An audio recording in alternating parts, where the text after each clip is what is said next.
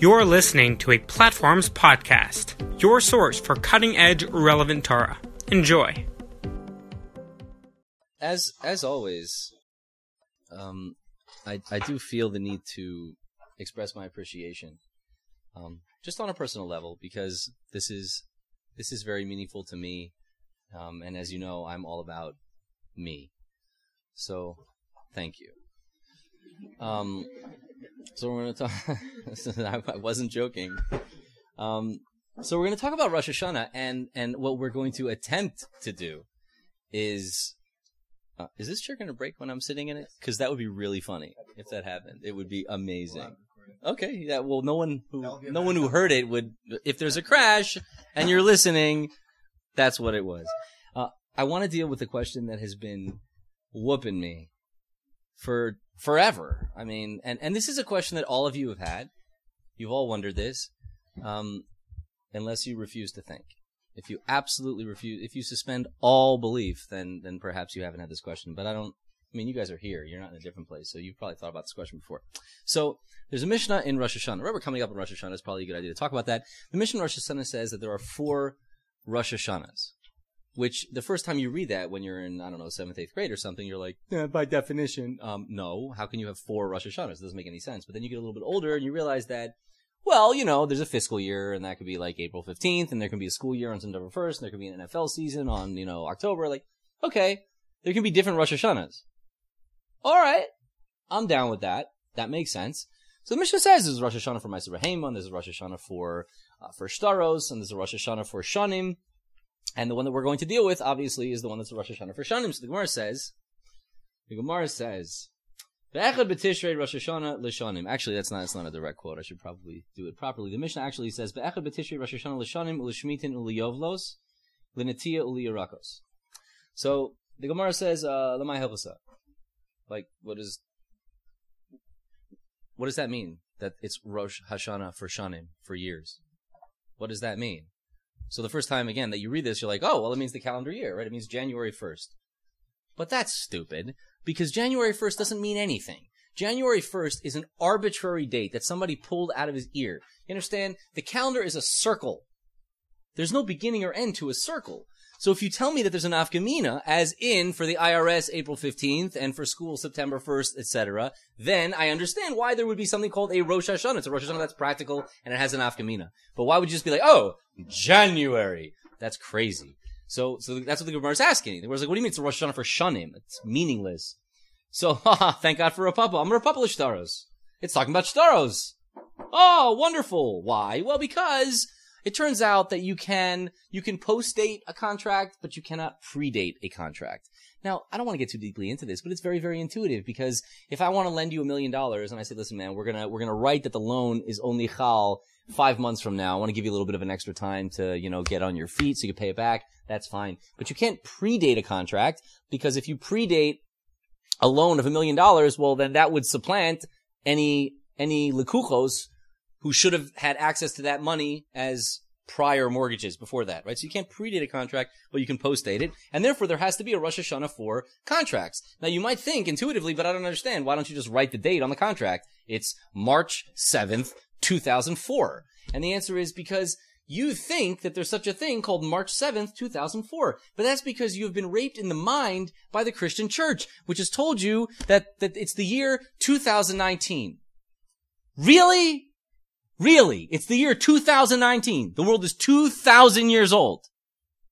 That's crazy. And yet, it's really, it's amazing because like everybody thinks like this. You, think about how, how, you know, the default positions of people are so nuts, but it doesn't matter. The point is, uh, so you, before you had the, the church, which said that this is the day, no matter where you are, you actually had to have, you know, days. You had to have dates. So what did you do? You went with the king.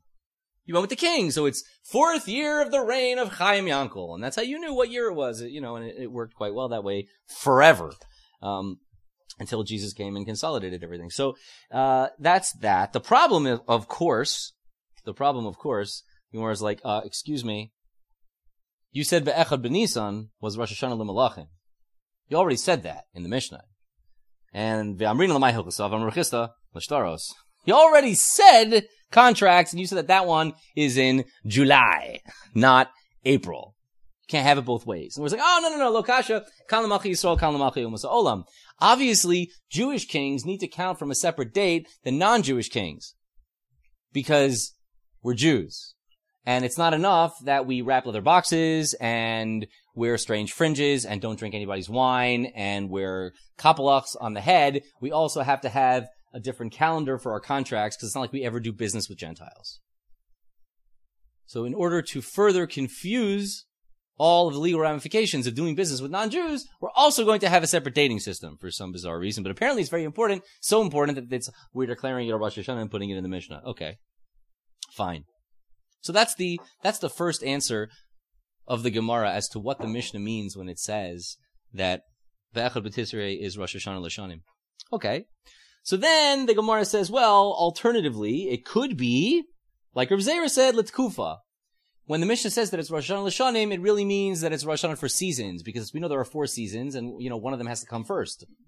So we're going to declare the Tekufas Tishrei as the first one of the seasons, which again begs the question, um, it's a circle. So, which season comes first? I don't know. I say the egg. Do you want the chicken? It's one of those questions, but okay. Gemara says that. But, and it's Rabbi Eliezer, because Rabbi Eliezer said, B'tishrei nivra ha'olam, which is of course also a very difficult thing to understand. Yeah? B'tishrei nivra ha'olam. What olam are you referring to? Which olam would that be? You mean Earth? You mean our particular star? Like, what do you mean that the world was created in Tishrei? The world is many, many billions of years old. You know that, right? So, what time was it created? I, I, difficult to understand what he means by that, but whatever he means, he means. So that's that is another possibility. That's the third possibility in the Mishnah as to what the Mishnah means when it says it's Rosh Hashanah Lashanim. Um, and now we come to my personal favorite, uh, Rav Nachman Bar Yitzchak Amar Ladin. Uh, no, it's Rosh Hashanah for Din. Cool. Cool. Forgot all about that one. That's the fourth one. Um, Because it says, Mereshis Hashana vi'ad Akrashana. Right, he's talking about the, the pasuk in Akev that says uh, Eretz Asher Eini Hashem Lokach Tlim Ba Mereshis Hashana vi'ad Akrashana, and that we're not going to go into this, but that uh, the Gemara understands that to constitute din. Okay, so it's Rosh Hashanah din, and the Gemara asks a fascinating question. I'm sorry that I have to do this, but there's no way to do this other than just to do it. The is like, um, Mimai. It says in the pasuk that Hashem does din from the beginning of the year to the end of the year. You know the pasuk didn't say? When that is. Pasuk never said that. Pasuk just said beginning of the year to the end of the year. Did not give you any indication whatsoever as when that year might be beginning and ending. It just says I do it. So it was like, how do you know what that means Tishrei? It's a, pretty good question. Uh, thank God we have an answer. Dichsiv, because it says, Tiku b'chodesh shofar b'keseliyom chagenu. Blow a shofar in the month in the exact date on the day of our holiday. What holiday is the month covered in? Haviyom is the Rosh Hashanah. That's got to be Rosh Hashanah. Why? Because most of our holidays fall out in the middle of the month, which is a full moon. But it turns out we have one biblical holiday that begins in the beginning of the month. In the beginning of the month, there's no moon. The moon is hidden. And therefore, uh, obviously, David HaMelech in Tehillim is referring to Rosh Hashanah. And the next pasuk is, Uksiv ki Yisrael hu Yaakov. So God is obviously doing din, and it's Rosh Hashanah, and that's how you know that that's what the pasuk meant in Akev when it said that God does din in the beginning of the year. So how do you know the Rosh Hashanah is Yom HaDin? Because King David wrote a poem a thousand years after the Torah was given, and in chapter 81, he says, blow a shofar. I mean, I gotta read this to you, man, in the English, because it's so good. I'm gonna, have you ever read this capital? Your life is not complete. You have to read this. I'm gonna, I'm gonna read this for you. You're gonna hate it. You're gonna hate it. I'm gonna read it for you. Lam natseach al hagitit le'asaf. Ah, you know what the gitit is? Al hagitit. That's his instrument. It's like it's like calling it the Colombian because it was like a Colombian guitar. It calls it the Colombian. Harninu leluhimu zenu, right? Sing joyously to Hashem, to the God of our strength. I don't know which God that is, but apparently it's the God of our strength. Hariu hey Yaakov. Se'uzim wrote nu tov kinor na'imim navel. Right? You know he was like, you know he was talking before rabbinic Judaism because they used to do this on Rosh Hashanah. Right? They were like rocking out. No, but you have to like close your eyes and actually get into what he's saying because it's it's really awesome. And that's what it's supposed to be, right? People don't know about Shabbos and that ruined everything. But anyway. Tiku b'chodesh shofar. Raise up, I'm sorry, blow the shofar at the moon's renewal. Bakesel yom chagenu. At the time appointed for our festive day. Because it's a decree for Israel. Judgment day for the God of Jacob. He appointed it as a testimony for Joseph when he went out over the land of Egypt when I heard a language unknown to me. I removed his shoulder from burden. His hands passed from the kettle. In distress, you called out and I released you. I answered you when you called privately with a thunderous reply. I tested you at the waters of Sela, of strife, Sela. Listen, my people, and I will attest to you. Israel, you should listen to me. There should, I, I don't want to go on. Cause it's brutal. You're really like, what the heck is he talking about? What is he saying? Like, what does any of this mean? I mean, it's very, it's very pretty. It's very pretty. What does it mean? Whatever it means, and hopefully we'll get there today. The Torah accidentally forgot to tell you that Rosh Hashanah is Yom Hadin. Oops. Doesn't mention it anywhere. Nowhere. So I have a small question for you. How does David HaMelech know? Who told him?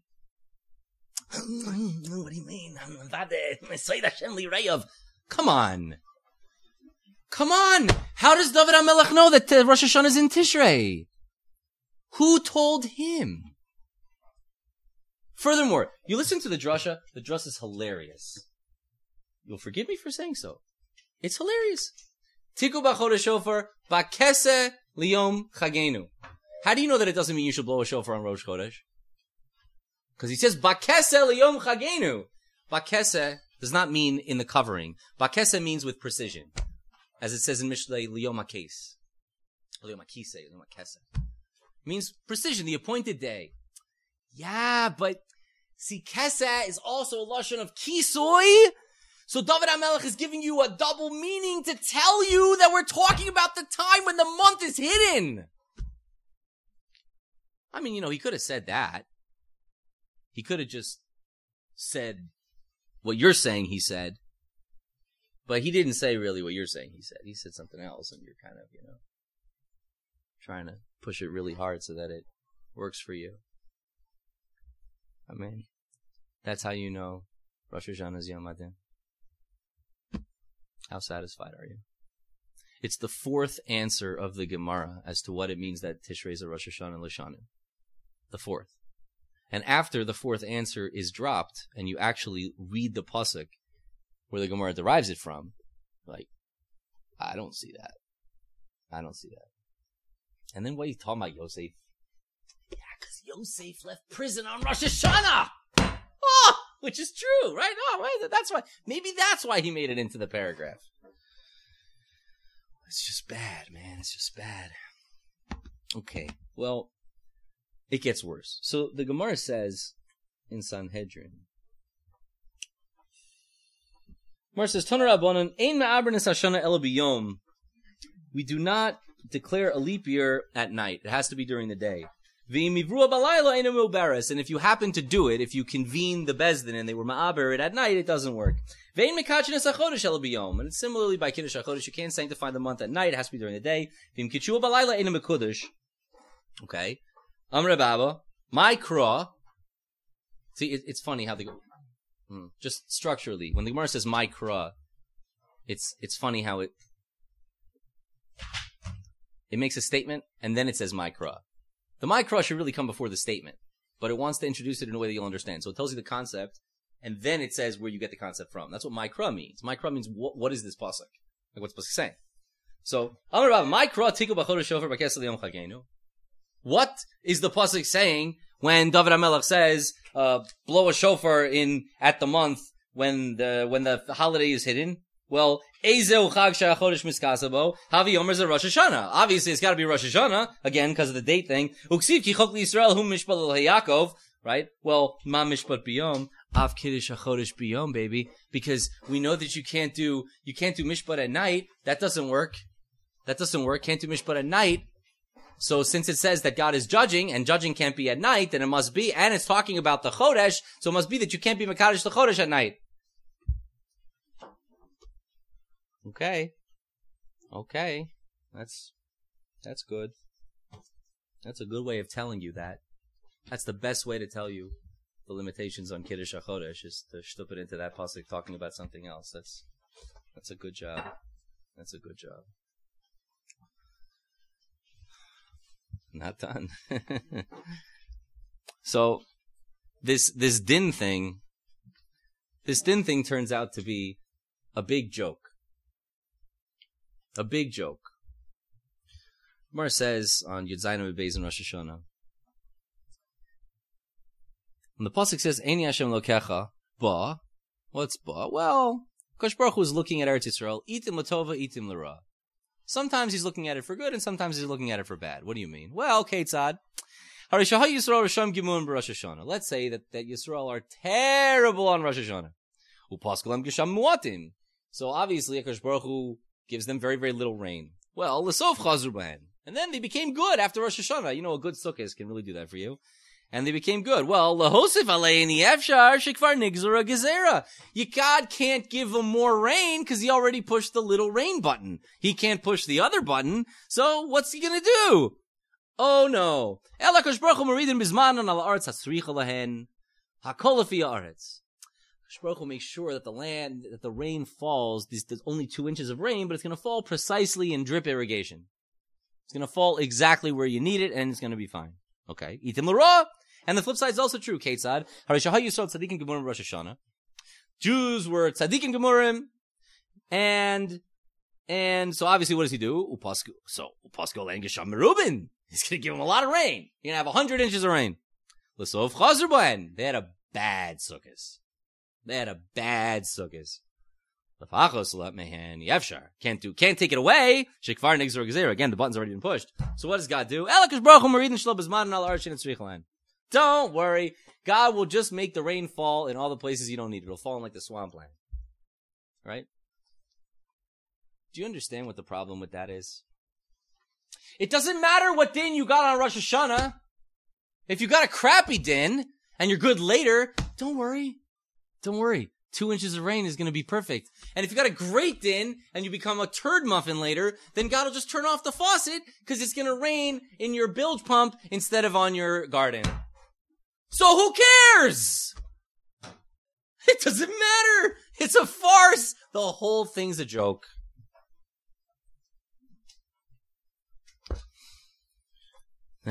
this has been bothering me for a long time. Okay, so Let's try a thought experiment. When the Gemara says Ezeu Chag Shachodesh Miskasebo Haviyom is a Rosh Hashanah, the reason that the Gemara is darshaning it like that is because it didn't make sense. If David Amelech was trying to say, again, you understand the word Kesa obviously is a double meaning. Well, there's no reason for David Amelech to say on the exact day of the holiday. He could have just said Biyom Chagenu. So when he says Bakese Liyom Chagenu, obviously he's leaning on the word Bakese. That's why the Gemara darshans the word bakese, because it doesn't belong there at all. Okay. So must be he's talking about the kisui. Well, either you can say, again, the way that I understood it until very recently, that he's telling a poem about Rosh Hashanah, or you can say that the operative and essential property of Rosh Hashanah is the fact that it is bakesa. You understand the difference? He's saying he is telling you about about the properties of Rosh Hashanah. And when he describes Rosh Hashanah, he describes it as Bakesa. It's not a description of when it happens to fall out on a calendar. It's a it's an articulation of the principles of Rosh Hashanah. That's what he's saying. And that's why the Gemara is darshaning what it's darshaning. So if you look at Rosh Hashanah from a from a Torah perspective, you're going to find a few curious things. First of all, it's not the beginning of the year, right? You notice that because you open up Parshas Emor and it says Uvachodesh Hashvi'i be'echad lachodesh yelachem shabbason zichron teruah mikra kodesh. And uh, last time, I'm not so good with Hebrew. Maybe you can help me. I'm pretty sure Shvi'i means seventh, doesn't it? Bachodesh HaShvi'i. It's not the first month. It's the seventh month. So the fact that you call it Rosh Hashanah is also funny. It's not just funny that you think it's a Yom Adin and the Torah forgot to mention it, but it's also in the wrong month. You're off by six. Well, that's one curiosity. Another curiosity might be, um, what happened on Rosh Hashanah? Riddle me this. You, you have five Moadim in the Torah, not counting Shabbos, because the Moadim starts with Shabbos, but let's leave that out for a moment. You have, in the following order, Pesach, Shavuos, Rosh Hashanah, Yom Kippur, Sukkot. That's the order. Who among us does not belong? Pesach, you were freed from Egypt. Shavuos, God gave you a Torah. Sukkot, God put you in booths. Yom Kippur, God forgave you. What happened on Rosh Hashanah? Nothing. Nothing happened on Rosh Hashanah. Nothing has ever happened on Rosh Hashanah. what happened on Rosh Hashanah? Don't know. And what do we do on Rosh Hashanah? Do we sit in a booth or eat a cracker? No. You blow a horn. Blow the horn. Why? I don't know. Doesn't say. this is like unbelievable. You'd think, you'd think God gives you a book. He wants you to understand it. He tells you everything you need to know and he doesn't tell you a darn thing. it's like, Shel Yitzchak. So nice, you know, but like God forgot to write it. It, it. It's very disturbing. It's very disturbing. Unless, of course, of course, I say, of course, this was not, this was not obvious to me until it was. It's like when you see it, you're like, duh, it's been there the whole time. Um, obviously, the difference between Rosh Hashanah and the other holidays, that the other holidays have, in, in some way, a function that had to do with something that happened to you, and Rosh Hashanah does not. Well, then what does Rosh Hashanah have to do with? If it doesn't have to do with anything that happens to you, then what does it have to do with? It has to be just a reality of the cosmos. It has nothing to do with you. It has nothing to do with you. At all. Nothing happened to you. Nothing. It's a reality of the world. It's just how it works. Rosh Hashanah is physics. What does that mean? What would that look like? So I was thinking like this. It's funny because, and I, have said this idea before, but you can never say it enough. I think that most people feel as though they travel, they have, you know, 90 years in the theme park. So you live in the theme park. I mean, Disney's like Disney. Miami is is a really good place in the theme park. Like Lebanon is a bad place in the theme park. But the point is, you have a you're in the theme park, and and God gives you, you know, we should all be zeicha, gives you 90 years to run around the theme park. And there's some places that are better and some rides that are less good and some lines are long and sometimes you stand around people that you don't like and like you have 90 years to be in the theme park. And that's how people look at, at their lives. Now, what is time to most people? Time to most people, I believe, I could be totally wrong in projecting, but I don't think so because I've met many people. I know lots of people. Wherever I go, there are people. Here's what I think they're thinking. I think they're thinking that time is sort of like uh, miles or watts or joules or pounds. In that there's no such thing as a pound. There's such a thing as there's a concept called weight. Weight exists. Pounds don't exist. Pounds are your arbitrary way of measuring weight. There is no unit of weight that is essentially or inherently or cosmically a pound. One went a kilo. No reason. In fact, it should be kilos. Pounds are stupid. It's like 16 ounces in a pound. Like Americans. Anyway, that, how do you measure energy? Joules! Why? Why not? You have to measure it somehow. Miles. Same thing. There's a concept called distance. We have to measure the distance that we can communicate with each other. So if I were to say, so Giddy and I, we're gonna, we, we've decided we're gonna have a mandate. So if we say, okay, I'll meet you at Starbucks, great. And then I went to Starbucks, he wasn't there. Well, yeah, cause you didn't go at the same time. Oh, so we need to know when we're gonna meet there. There's a concept called time. Let's measure it. We will measure it in seconds and minutes and hours. You don't really think there's something called a second, do you? You don't really think that hours are real, do you? Well, because you could take the rotation of the sun and you can divide it equally among 24. It's not divisible by any other number. And what makes you think that the, the spinning of the world is how you should calculate a day? Totally arbitrary. That's not true. It's not totally arbitrary, but it's somewhat arbitrary. That's how people think of time. no. No. No. I don't think that's true at all. I think that's uh, the opposite of true. Um, the way that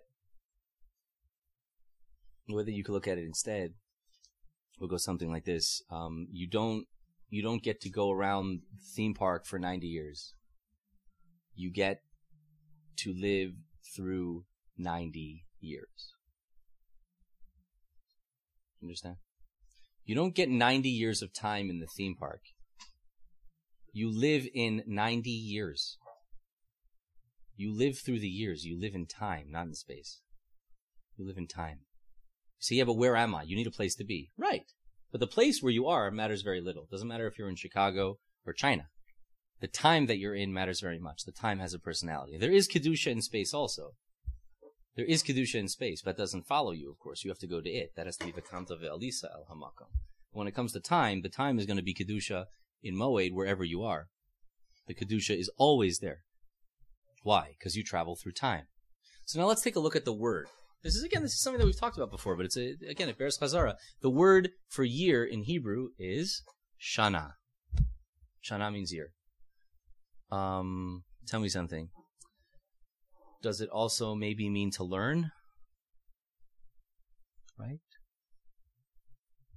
The shanot is to learn in the Talmud. Yeah. Tell me, does it also mean to change? Does it also mean to repeat? Karisa lo shanisa? Shanisa lo shilashta? So you're telling me that in Hebrew the same word for year and change and repeat and learn? I mean, you think that whoever created Hebrew would be a tad more inventive. Come up with a few different words for those seemingly unrelated concepts. So obviously they're the same concept. How can it be both to change and to repeat? That's totally mutually exclusive. Well, because a year, a year repeats. A year repeats. A year is by definition a cycle. That's what we're saying. We're saying is time is constant. Time is constant and you travel through it. You travel through the unit of the year. It repeats. It also changes and it also means learn it. How could it repeat and change? It doesn't. It repeats. You change. When you go through the year, you change, even though you're going through the same process again. Cause you're human! So you go through the same process as you went through before, but this time you learn something differently that you didn't see before, and therefore you change through the learning, through the repetition, through the change. That's why it's called Shana. So you travel through a year. If you travel through a year, you travel through the year, then that means that all of the months have personalities. They're all different. Otherwise, why would you have 12 months? Like, what does that mean? Let's go tangential just for one second, okay? Like the Gemara says, Gemara says the thing, it sounds so silly. It's like, oh, why are there earthquakes? The Gemara says, why are there earthquakes? Like, oh, I don't know, cause, cause the, the, the, the note sneeze, right? And I say, well, why are there blood moons? Because of Elias! You know, like you read this and you're like, what are you, Jerry Falwell is his name? Billy Graham? Like some kind of pastor? You're blaming the tsunami on gay people in Thailand? Like th- that's that's the Gemara. I'm pretty sure that earthquakes are tectonic plate shifts, but hey, what do I know? So what does the Gemara mean when it says earthquakes mipnei ma? Right? What it's saying is, yes, obviously, Tyrakin, the earthquakes happen when the plates shift. But that's not what the Gemara is asking. The Gemara is saying, why are there tectonic plates that shift? What is the purpose of God creating a world which will operate like this? It would have operated equally well without that. Oh, good. So it can teach you this or this or blah, blah, blah, blah. By the way, this can answer rainbow questions in Parshas Noach too. So you can keep that in the back of your head or on the shelf or whatever. Um, the point is, so, so each time, each time has its own personality. And that's why there are 12 different months, which, you know, correspond to Shvatim and, you know, et cetera, et cetera. So if that's the case, I would argue Gemara is not telling you four answers as to what the Mishnah means when it says that Tishrei is a Rosh Hashanah Lashanim. The Gemara is giving you four manifestations of one answer. There are four different ways that this idea pops up. They're all the same idea. Let's return to our previous question. We said it's not the Rosh Hashanah, it's the Chodesh Hashvi'i. Hmm. Well, which is it? There's machlokus in the Gemara, but Tishrei Nivra Ha'olam or Benisan Nivra Ha'olam? This is an actual argument. There were two rabbis who sat around arguing whether the world was created in January or July. What the heck kind of argument is that? And how would you know if you're right? And why does it matter? What are you arguing about? What are you even talking about? They're not arguing. it's going to be a lot of fun.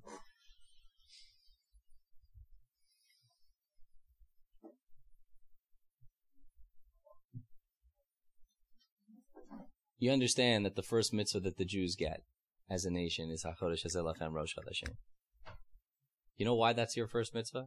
Because the day before, you know when your first Chodesh was? Tishrei. Because the world was created in Tishrei. Which is why there's a difference between Gentile kings and Jewish kings. Because you can't count the days the same because they have two different calendars. The reason why Rosh Hashanah is called Rosh Hashanah despite the fact that it's in the seventh month is because there is not one Jewish calendar. There are two Jewish calendars. There is a human Jewish calendar and there is a Yisrael Jewish calendar. And they operate on separate axes. The human calendar begins in Tishrei. The Jewish calendar begins in Nisan. When the Gemara says, oh yeah, and it's the first of the seasons and it's the beginning of the world, what is that saying?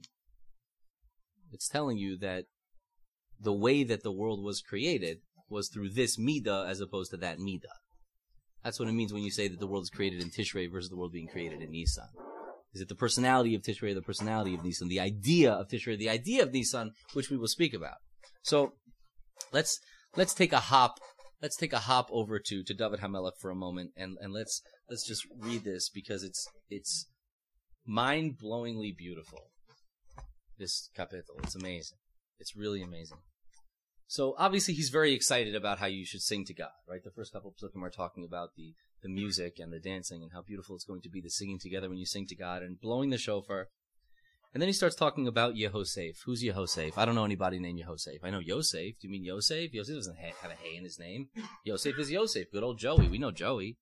What do you mean Yehosef? Well, it turns out the Gemara talks about this more. And so the Gemara says, what does the pasuk mean when it says "Aegis Yehosef Samo b'tzeisol eretz Mitzrayim svasli yadati yeshma"? It's a very, very famous Rashi. As a matter of fact, in the Chumash that talks about this, because it turns out when Yosef interpreted Paro's dreams, when Yosef interpreted Paro's dreams, um, and Paro was so impressed by this guy, he's like, wow, I'm going to make this dude the king. He's going to be the second in command. And all the cabinet was like, you can't put a slave boy on top of me.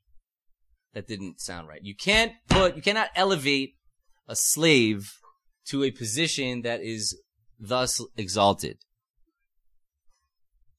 And what does Paro say back to him? He says, um, this kid's not a slave. This kid's not a slave. He comes from royal stock. Like, there's just no way. Obviously, he was kidnapped or something, but he's clearly not a bum. Well, how do you know?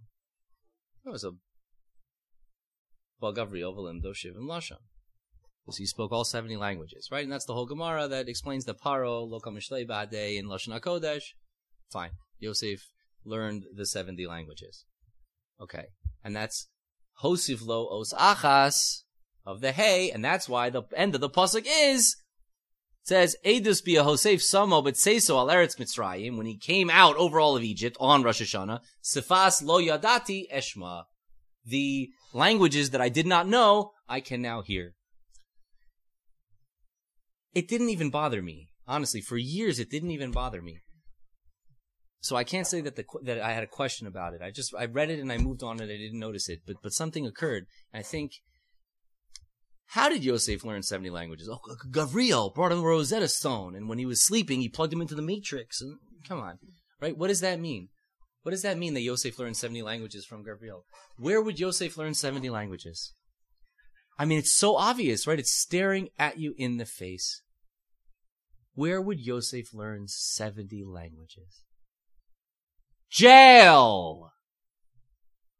He's in jail for a decade. With who? Everybody. He learned the Shivim Lashon in jail. Most probably. I would think that's how that actually played out. Now, so he comes out. So why is HaKadosh Baruch Hu talking to you about this? That's interesting. And he's coming out on Rosh Hashanah, and for some reason, David HaMelech is talking about this in the essential description of Rosh Hashanah. By the way, I know this is very technical. I apologize if I'm boring you. You can feel free to leave at any time. I wouldn't stay. So, Edus a Yosef Samo. Testimony in Yosef, he put it. What, what does that mean? means the testimony, whatever the point is that David HaMelech is saying, the testimony for this point is to be seen in Yosef's exiting the jail on Rosh Hashanah. That's what he's saying. That's what Eidos Yosef Samo means. So the point that David HaMelech is making, the Eidos that the point that the testimony that his point is correct is to be found in Yosef. Why? Hasirosi misevel shechmo. I took the the back-breaking work off of his shoulders. Kapov midud ta avarna, and I took away his palms from the sink. I mean, there are two different ways that Yosef was a slave. He was a slave in back-breaking labor, and he was a domestic slave, a butler. I took him out of both of those. Batsara karasav achal. You will call me from a place of tsar, and I'll save you. Ra'am, which is, it's very moving. Like you're, you're hiding in a Nazi hole. And I will answer you from the depths, ra'am. I'm not just gonna spirit you out with the CIA. I'm gonna Entebbe you. I will answer you loud, loudly, and I'll test you. If you call out from Tsar, I'll answer you, and I'll test you. Shema ami ve'aida bach. Listen, my nation, and I will testify again in you. Aida Bach. What does Aida Bach mean? All you have to do is listen. Doesn't mean obey. It means listen. Listen to what? Listen to what? Va'ida Bach. To your own situation. If you want to know where you are in terms of your relationship with Hashem, you know what all you have to do is? Look at yourself. Va'ida Bach. What's your situation? Are you experiencing brachos or klalos? If you're experiencing klalos, you know you're doing something wrong. Go back to the drawing board. V'ya'ida bach. Listen to me. Don't have any foreign gods. Anochi Hashem Elokecha hamalcha me'eretz Mitzrayim. I'm Hashem your God who took you out of Egypt. I love you. Harchev picha va'amalehu. Open your mouth and I'll stuff it. I'll stuff it. There's no limit to what I will do for you. Vilo shama amila And my nation, they just don't listen to me. The Yisrael lo avali. Yisrael doesn't want me. It's very telling. It's not they don't listen to me because they don't like the theology. It's not that they don't listen to me because they don't believe in me. Lo avali. They don't want me. I, I'll send them off to do whatever they want. You know, like in last week's parsha when we said, Ki bishri rusli bi elech. They'll go with their own plans. Lu ami shomea li, if only my nation would listen to me, Yisrael b'dracha yehelechu, kimato ve'emachnia. I mean, I'm this close. What's Hashem saying? Okay, so let's go back to the beginning. Edis be Yosef Samo. Where did Yosef gain all of the tools so that eventually he would be able to go out and be the premier of Egypt? In jail. In the jail. In the jail. That's where he got the tools to do this. That's interesting. That's interesting because it almost makes you think of the difference between Tishrei and Nisan. Tishrei Nigalu or Benisan Nigalu. Tishrei Asidin Ligoel, Benisan Asidin Ligoel. Tishrei Nivra Ha'olam, Benisan Nivra Ha'olam. What are they saying? They're saying that it's both, right? Obviously it's both because anything that happens, anything that happens, if you have a, a, big Yeshua, you have a big Yeshua, God took you out of Egypt. But where were the where were the seeds that were planted in the ground that sprouted that Yeshua? Well, it began with Vayelach Ishmi Beis Levi, Vayikachas Bas Levi. Like that's how the story begins. That's how the story begins. Yeah, but you don't you don't you don't smell Moshe until he's eighty. Yeah, that's true. That's true. So what? That's Tishrei. Tishrei is the conception, Hayom Haras Olam. The manifestation is Nisan.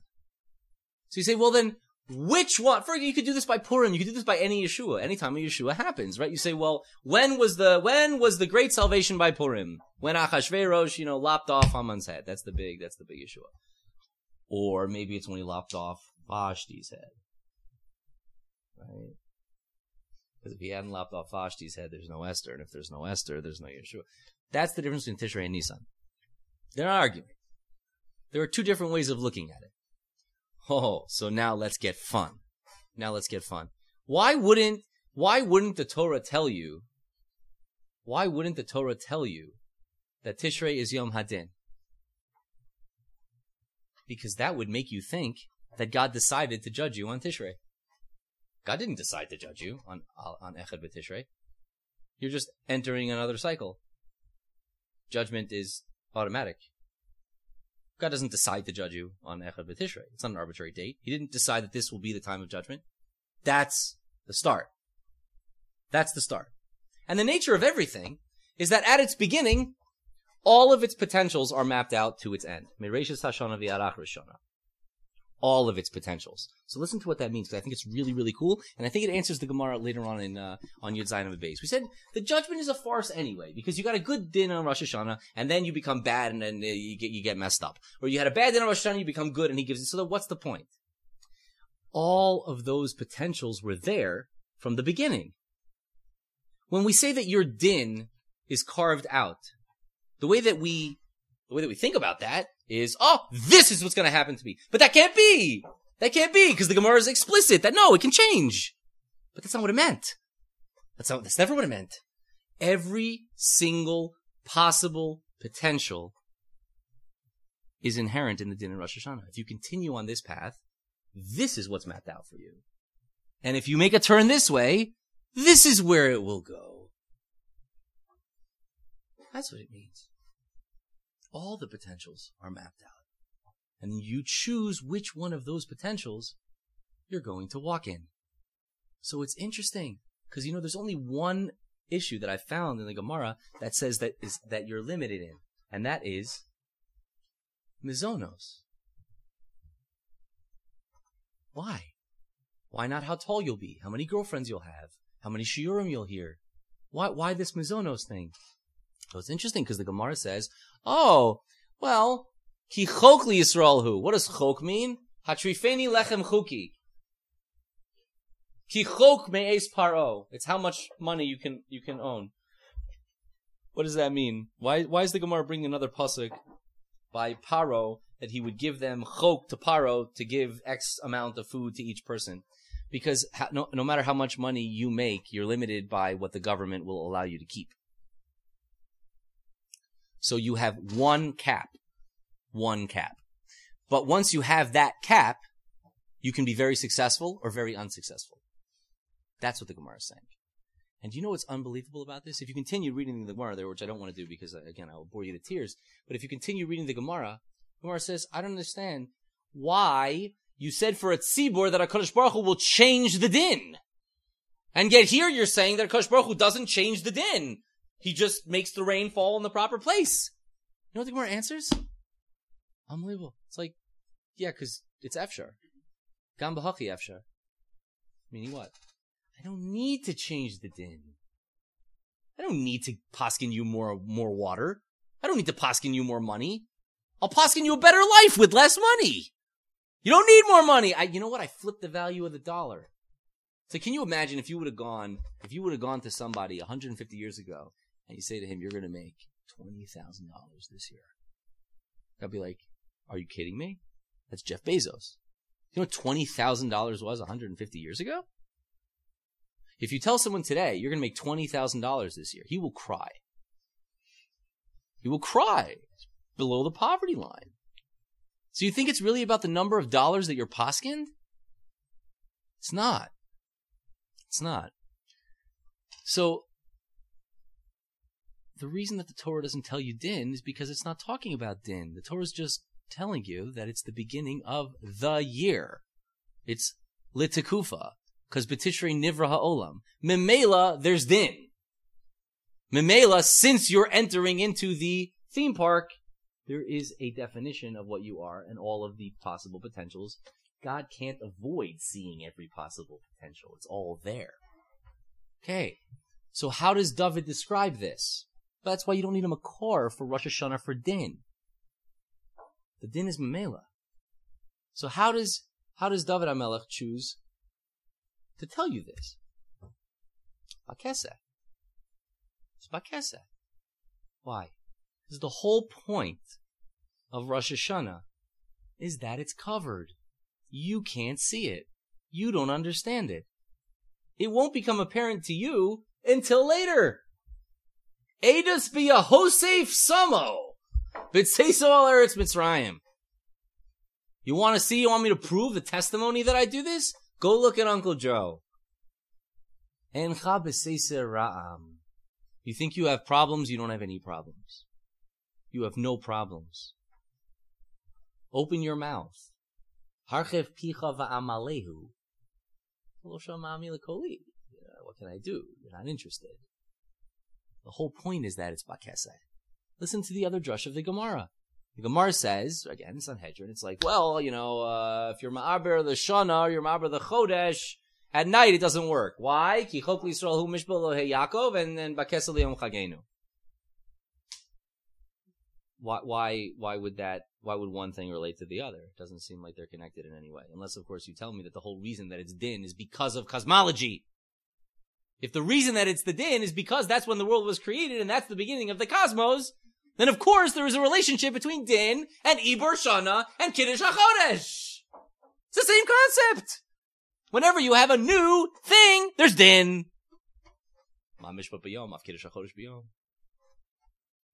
It's not crazy.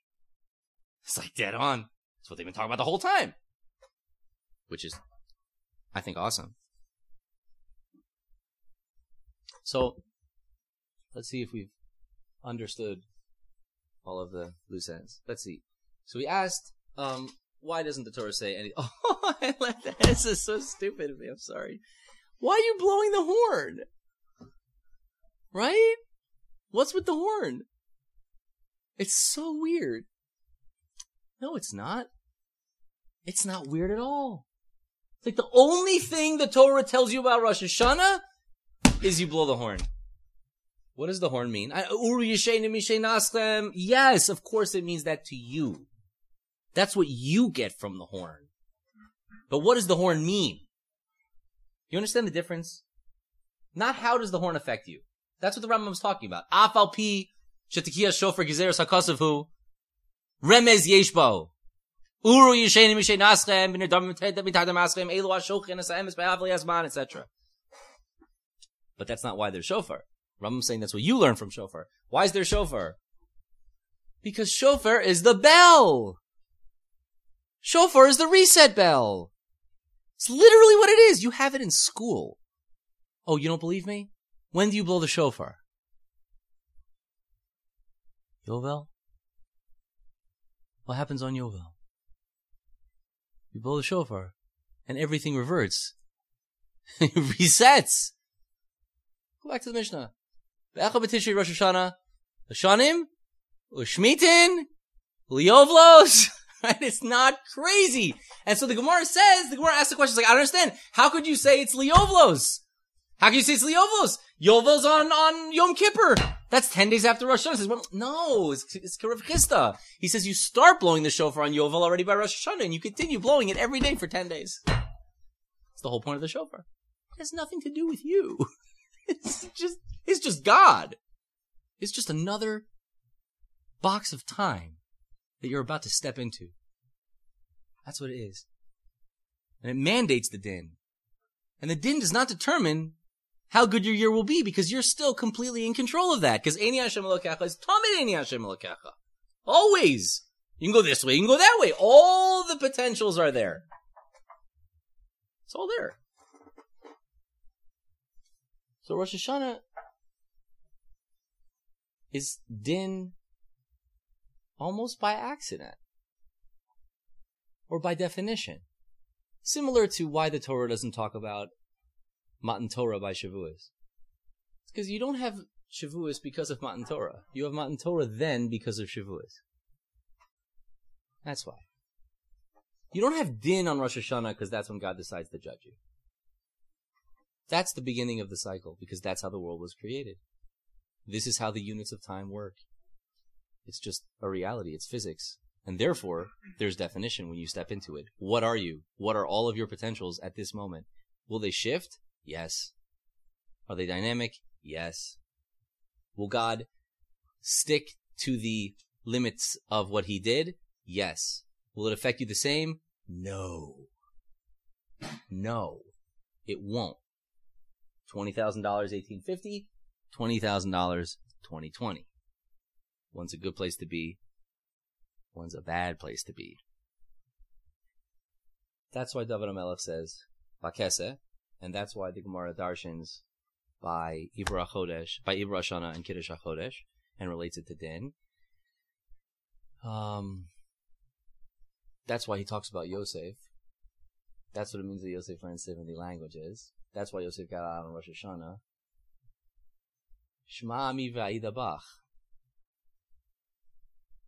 If you're curious as to how you're doing in your life and what God thinks of you, well, the truth is, hmm, we should probably put a disclaimer on this because one of the one of the klolos is is vanochi haster aster panai mehem and it's not it's not going to be so obvious to you. But but what you should notice. Hmm. Okay, why not? It's late anyway. Who cares? Comfy. So, dude, get comfy. I wasn't dissing. So we're we're reading in uh in Devarim. By the way, if you want to see like little tiny Ramazim, which are so cool, they're so cool. When he says, uh, "Hariu lelohim uzenu," what what does that mean? Right? You, you, dude, you can't begin to imagine the the precision of David's words. Can't. Can't. It's crazy. And, the, and you only see it when you start to see little things. You start to see the little things and you realize how big it is. Because you don't see the whole thing. I mean, like, unless you're, I don't know. I, maybe there are some people that do, but I know I don't. What's Hariu Lelokim Uzenu? Well, it probably, I would guess, I would guess, and in fact I would wager, um, go to Nehemiah, right? We spoke last year, if you remember, in, uh, in, in uh, Zach's house before Rosh Hashanah, and we, we spoke about Sefer Nehemiah. And what does it say over there? Sefer Nehemiah says, you know, uh, Echlu mashmanim shesuman takim al teatsevu. Why? Why shouldn't you be sad? Ki chedvas Hashem hi ma'uzchem. The joy of God is your ma'oz. What's that referring to? Rosh Hashanah. It's Chodesh Hashvi, where it says Hariu lelukim uzenu I suspect strongly that that's what that's referring to. Just like I suspect that when it says Yelchu Bishrirus Libam, it's talking about this week's Parsha, which always falls out next to Rosh Hashanah. Which is what happens when you have this guy who says, Ki Bishrirus Libi Elech. I'll go however I want to. Yeah, you will, you can, but it's not a good idea. What will happen? Re'eh. Re'eh. It's all here. It's all here. You have to choose. You can't just kind of like go through it on a default. It, it doesn't work that way. It never ever works that way. But anyway, if if you listen to listen to the to the words of the of, of the, the parsha just for a second. Moshe is standing on the banks of the Jordan River with a whole bunch of people 3,300 years ago. And, and this is his goodbye speech because he's going to die. And everybody knows that. So he says to them, look, you guys are going to screw up and God's going to massacre you. And it's going to be Holocaust and he's going to throw you everywhere. So he says to them, but don't worry. They'll come back. They'll come back. They'll come back. It doesn't work that way. It never works that way. Listen to the words that he said. Whatever your whatever your opinions on the Torah happen to be, you'd be the bib- biggest biblical critic in the world. That there's a redactor and there's a JPEG theory and it was written over a thousand years. I don't care. You will have to admit to me that it's at least 2,300 years old.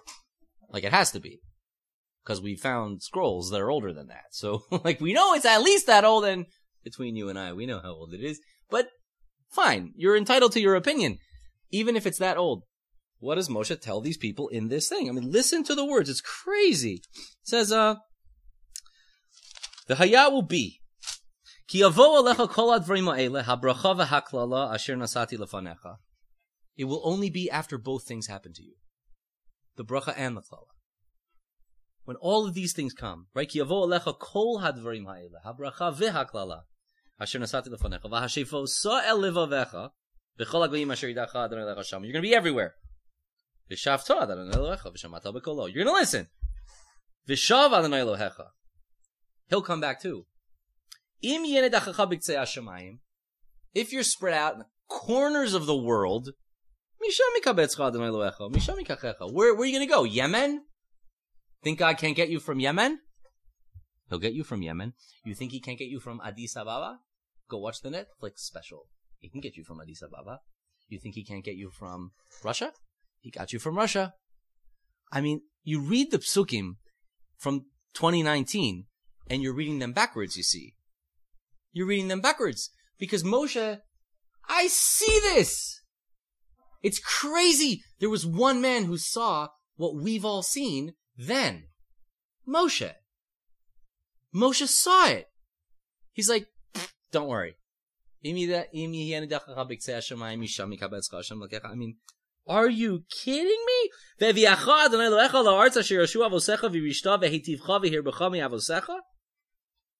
Really? Yeah, really. Like totally really. Totally really. Totally really. Well, there's Tishrei and there's Nissan. The Tishrei is the part that's mechusa. You can't you can't see it. You can't see how it's gonna happen. That's why you can't do din at night. Can't do din when there's kisoy. It's not clear to you. In Nissan, it'll be clear to you. In Nissan, it'll be clear. So again, when the Gemara says Betishrei Asidin Ligael versus Benisan Asidin Ligael, it's not an argument. We're talking about question of stages. I hope you all have an amazing Rosh Hashanah and also an amazing year. And if you have any points of clarification, I'll take them now. This has been a Platforms podcast. Please share it with your friends. If you can think of one person to send it to, please take the time. It truly is the best way to help us out. If you have any comments or suggestions, please go and email platformspodcast at gmail.com. We would love to hear from you.